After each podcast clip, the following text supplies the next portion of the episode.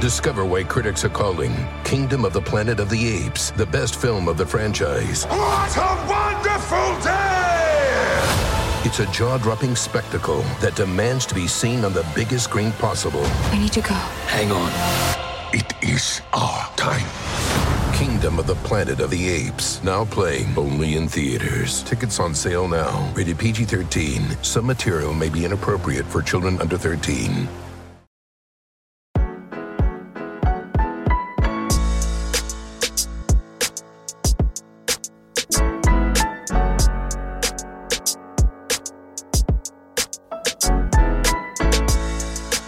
From Crooked Media, this is Unholier Than Thou. I'm your host, Phillip Picardi. If you're listening to this episode on Christmas Day, let me just say, wow, Merry Christmas, y'all! And to those who do not observe Christmas, happy almost making it to the end of this incredibly dastardly and godforsaken year. You've got one week left, so buckle up. Last week, we debunked all sorts of myths and fallacies about the star of Christmas, one Jesus Christ. This week, though, I want to talk about the woman who made all of this possible Mary! You might know Mary as the miraculous virgin who defied all the odds to give birth to her baby boy. Of course, that baby would then become the Son of God, spoiler, and go on to shape world religion and politics for centuries. No big. Mary is a beloved figure. All over the world, pilgrimages are made to places where she's believed to have appeared. She also holds ubiquity as the most prominent woman in the Christian faith, a religion that's pretty much all about the guys. But just like there's been some intense revision about Jesus Christ, I was wondering what the Bible really says about Mary. Is it revisionist about her too? In other words, in the famous words of Tai from Clueless, is Mary a virgin who can't drive?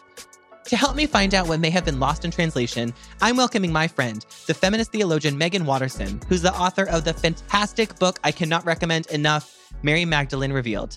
Meggan, thanks for being here. I love seeing your face. I love being here with you. So thank you. Likewise. Well, we're talking just ahead of Christmas, which obviously means that people are all over are going to be celebrating the divine birth of Jesus Christ, our Savior. And there's been a whole lot that's been made about the Immaculate Conception of Jesus. And of course, a lot of that revolves around this idea that Mary is a virgin, which essentially makes Jesus' birth itself a miracle.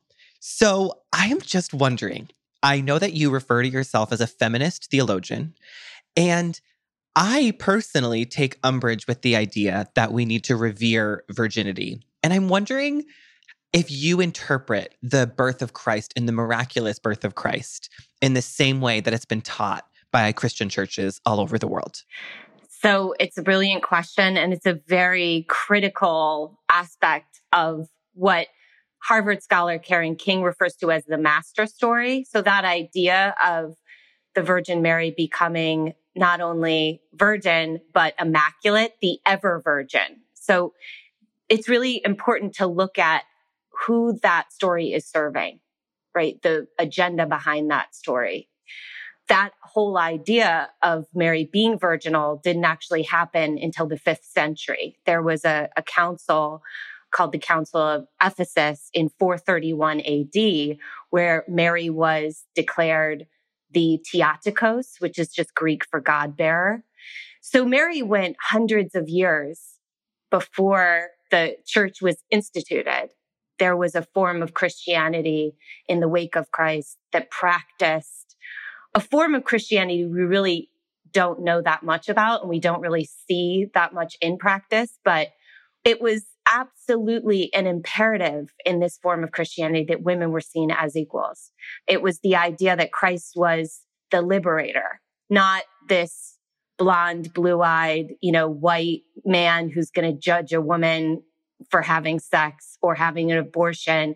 This was more the vision of a Christ who was Middle Eastern and cared most about the liberation, meaning the understanding that we all as humans know that no matter where we ranked on the Roman hierarchy of existence, so no matter where we were in terms of external power, we all possessed an equal power with love, like that we are that love and that renders us all equal.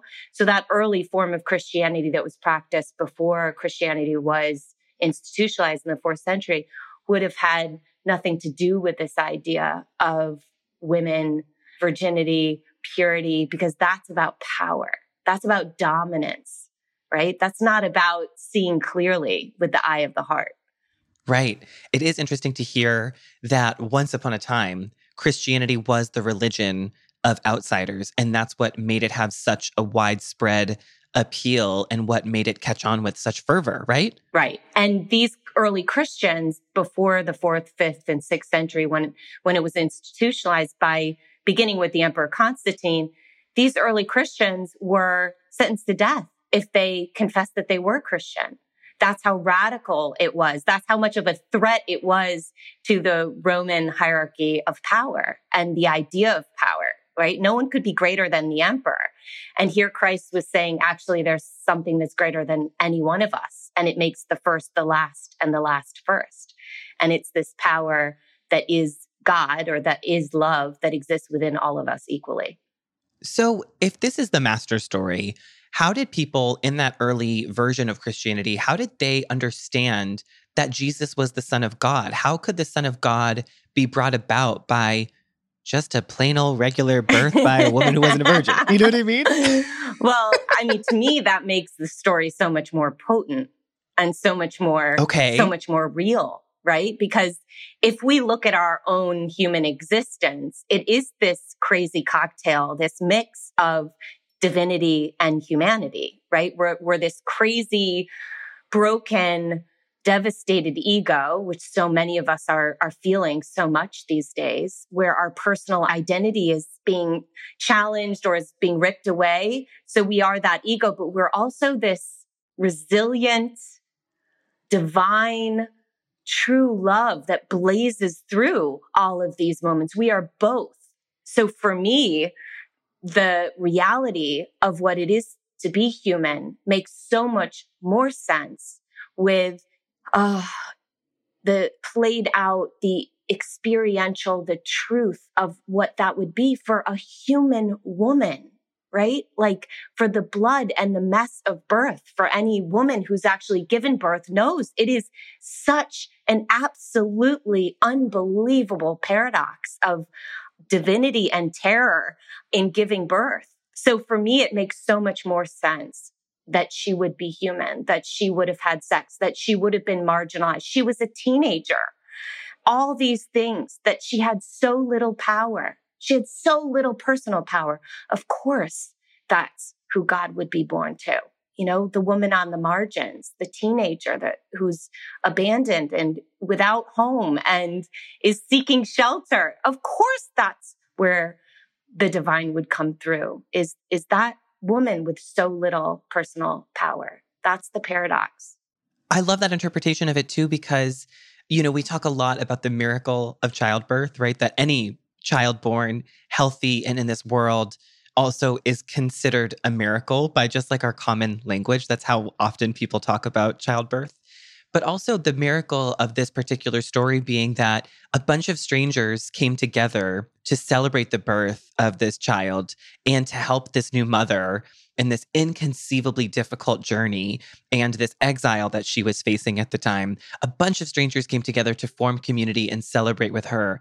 As you say, offer her shelter, offer her gifts. And that is a miracle in and of itself because all of those people were coalescing and coming together on this on this fateful night to celebrate the birth of this child even though society was telling them to do anything but. And that is miraculous. But we don't want to strip that story of the humanity right? We don't want to yes. distance that story from any one of us by making this something that only happened once in the first century. And to the ever virgin we want to remember that each one of those wise men, each, each one of those, including Joseph, who had to really let go of his own egoic identity when Mary was pregnant before they were married.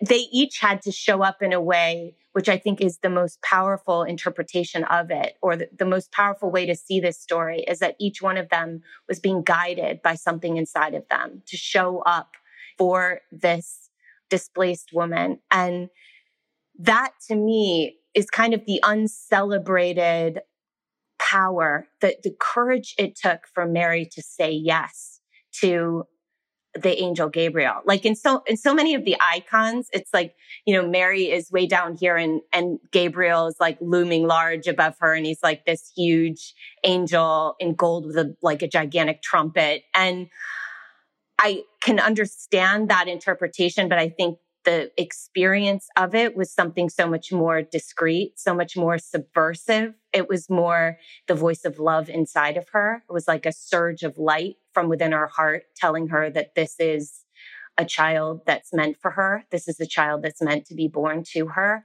And I love that she had to say yes to it. She had to say yes to that voice inside of her. And I feel like that's what every one of those community members did to show up.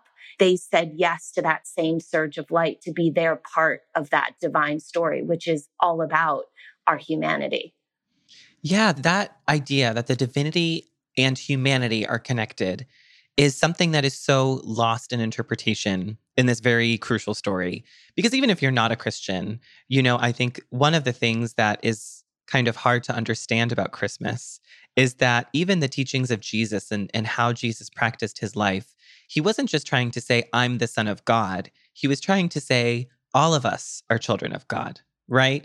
And in a way, by making Mary this holy, miraculous virgin, we also strip her of her humanity and we place her on this pedestal.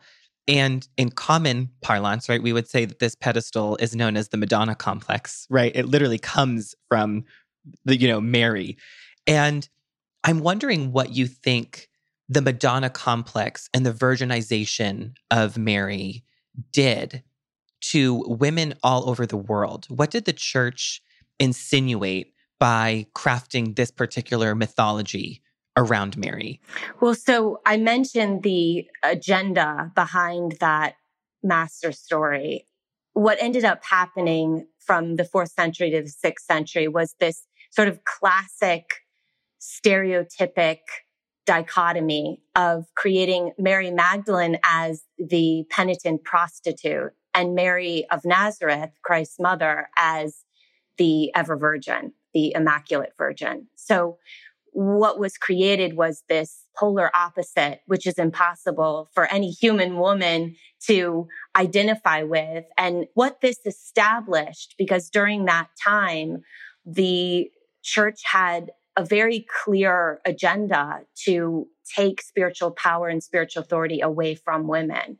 So that story helped to distance women from the possibility of being able to hold positions of power. Those two stories where it's you are the impossible, immaculate, ever virgin, not just that she gave birth without sin, she was also born without sin. Like it kind of added on over the years.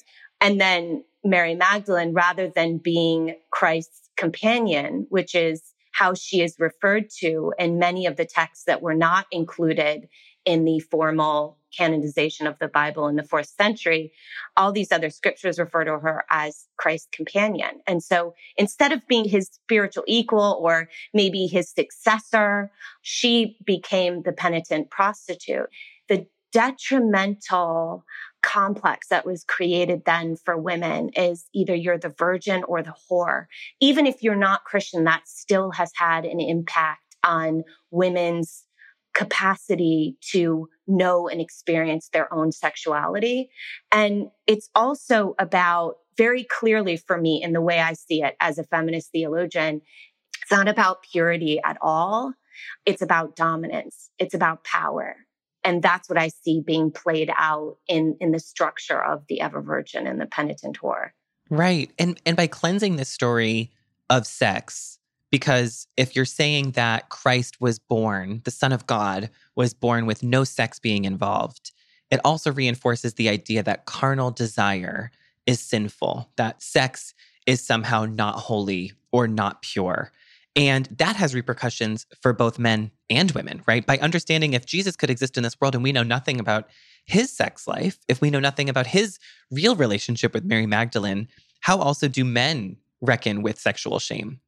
Absolutely. When I was in seminary, that's definitely one of the moments I remember most was when I was talking about how, of course, Christ would have had to have had sex because if he came to really transform all of human existence, if the idea of salvation really is true or the idea of that he came to experience everything to bring love to everything that it means to be human. Of course, you would have had to have had sex.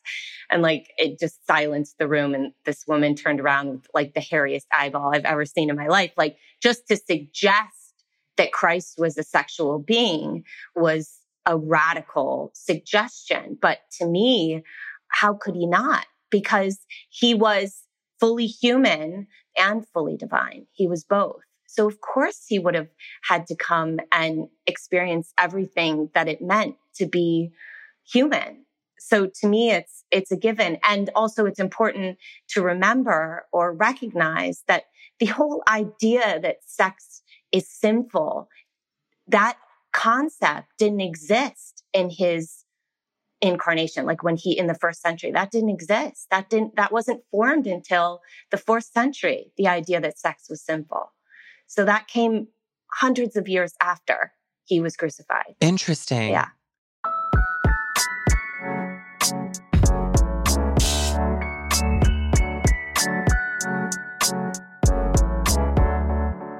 Unholier Than Thou is brought to you by BetterHelp. Phil, do you have anything that's interfering with your happiness?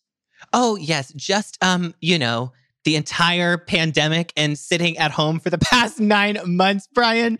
Um, okay. I think that that's been that's been a little bit of a damper. Yeah, I'd say.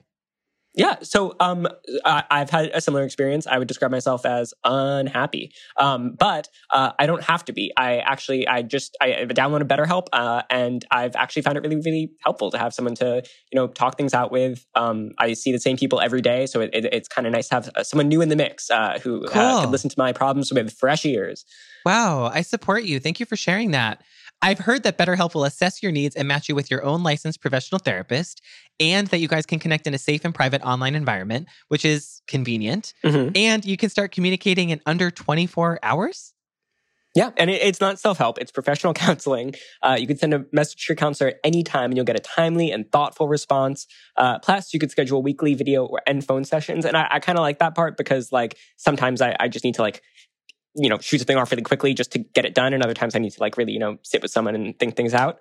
Um, and all that, uh, you could do that without ever, you know, going to a waiting room. Uh, BetterHelp is committed to facilitating great therapeutic matches. So they make it really, really easy uh, to change your counselor and it's free. Um, so it's way more affordable than traditional offline counseling and financial aid is available.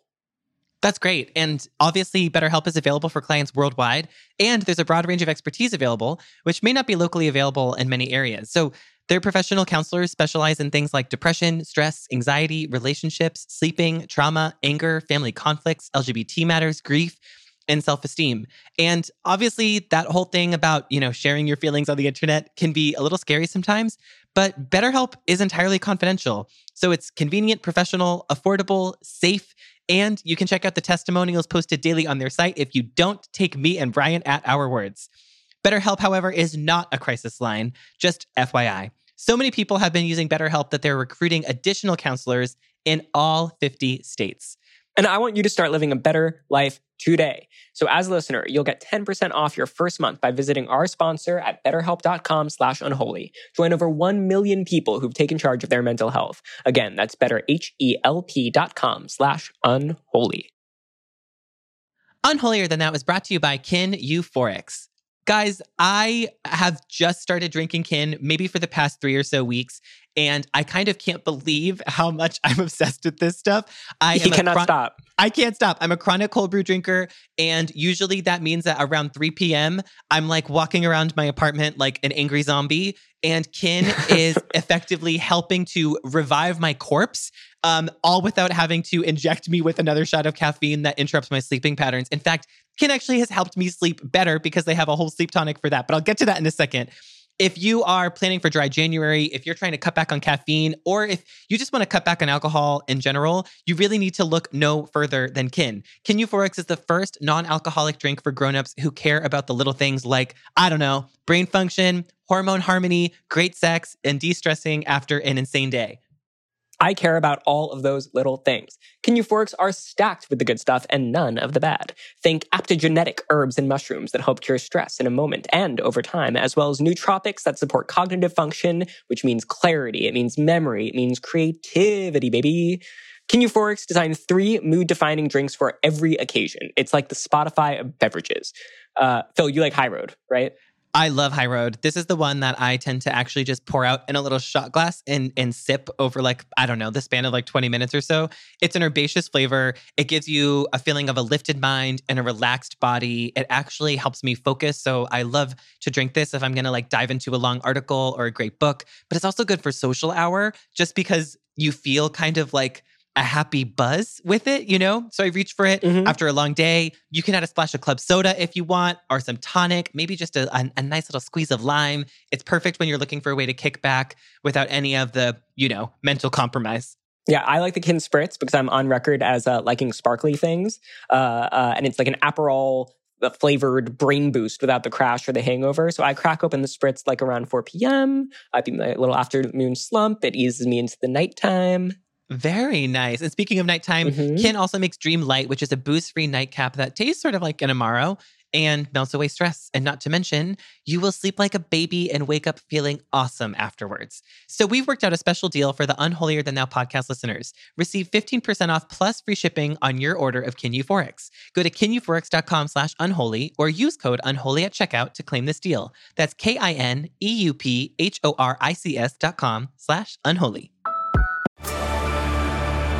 Discover why critics are calling Kingdom of the Planet of the Apes the best film of the franchise. What a wonderful day! It's a jaw dropping spectacle that demands to be seen on the biggest screen possible. We need to go. Hang on. It is our time. Kingdom of the Planet of the Apes, now playing only in theaters. Tickets on sale now. Rated PG 13. Some material may be inappropriate for children under 13.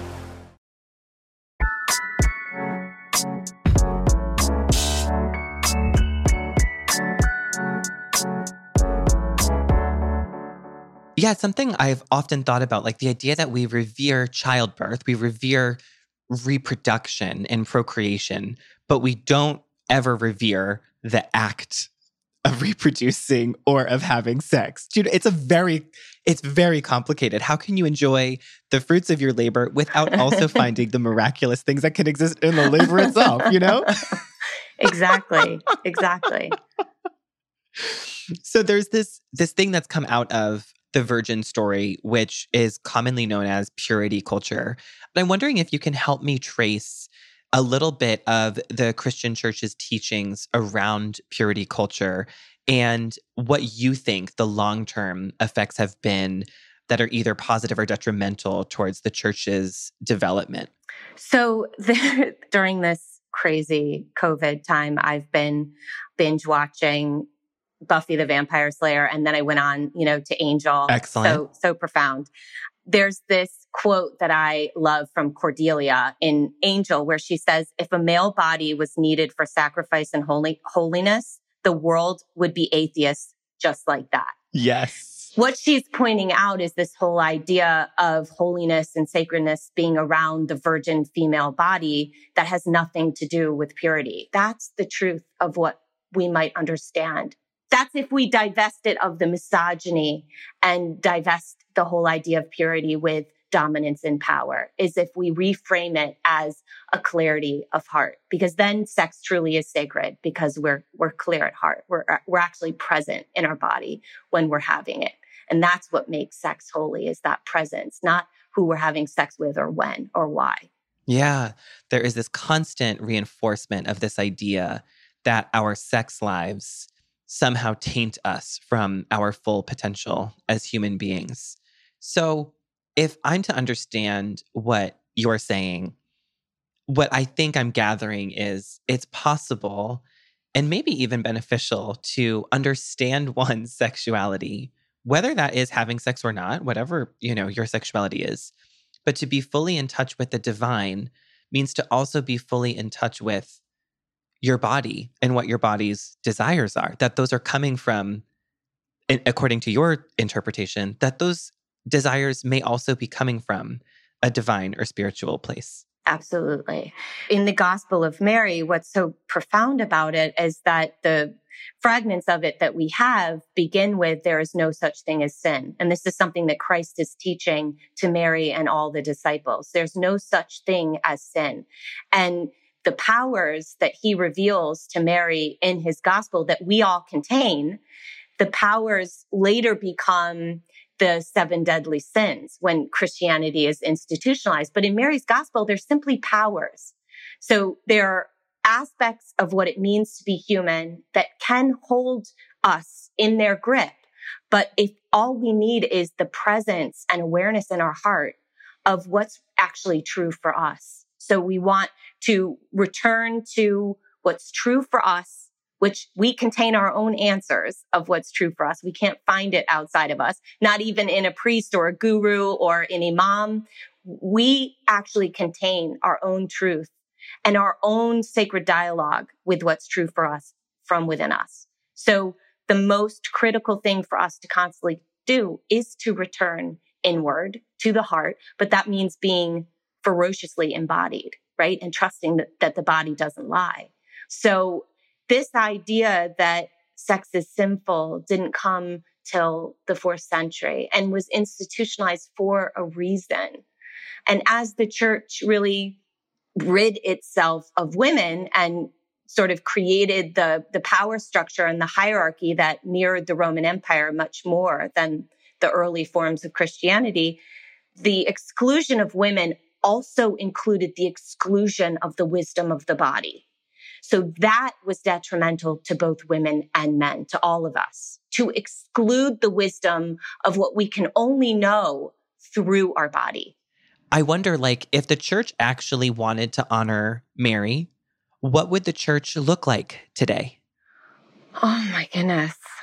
Well, I recently came across this image by Tim Okamura. He's this incredible Brooklyn based artist and he has an image of Mary that is like a young African American teenager in poverty. And the title of it is Courage. And there's this butterfly flying around her and the beauty and the power. The image returns what's sacred to what's been seen as vulnerable and powerless. And it returns that divinity that's always been there, that true power of what it means to reconstitute the world. Women, no matter where we rank on, you know, the system of power in our social structures, we reconstitute the world. And so with our bodies. And so I think for me, at, at the very least, there would be a radical equality in terms of who speaks on behalf of who preaches on behalf of the divine. But also for me, which has always been my struggle with getting ordained, it's really going back and adding other narratives to that master story, you know, really adding in voices and adding in the humanity, right? Giving Mary back the power of her own body and the wisdom, the courage that she faced by saying yes, you know, to that angel in her heart. So I would love to see it. I mean, it excites me to think that that would be possible. It would be to add more of these stories and to really see the power of what that would be like to have the master story added with all of the women, all of the Marys throughout, you know, the centuries who have existed and what they have to say about what it's like to give birth to God. Wow. Well, that was a beautiful and very powerful answer. Meggan, thank you so much, as always, for your wisdom. I can't stress enough how much the Gospel of Mary Magdalene, your book, really changed a lot of things for me and opened my eyes to a whole different world of possibilities that I, I really never thought of before. So thank you so much for your work and for your time today. Thank you.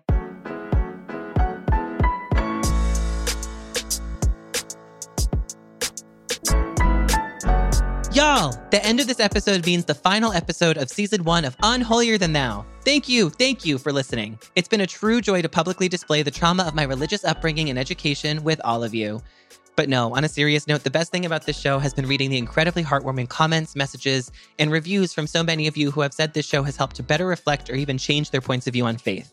I'm grateful to you for listening. I'll be back soon for the next season of this show with some great new surprises. And in the meantime, maybe you can give me an early Christmas present by giving us a five star rating and review so even more people can take a listen. And as always, you can find me on Instagram at PF Picardi. I'll see you in 2021, hopefully in a post pandemic Joe Biden America. Until then, stay blessed.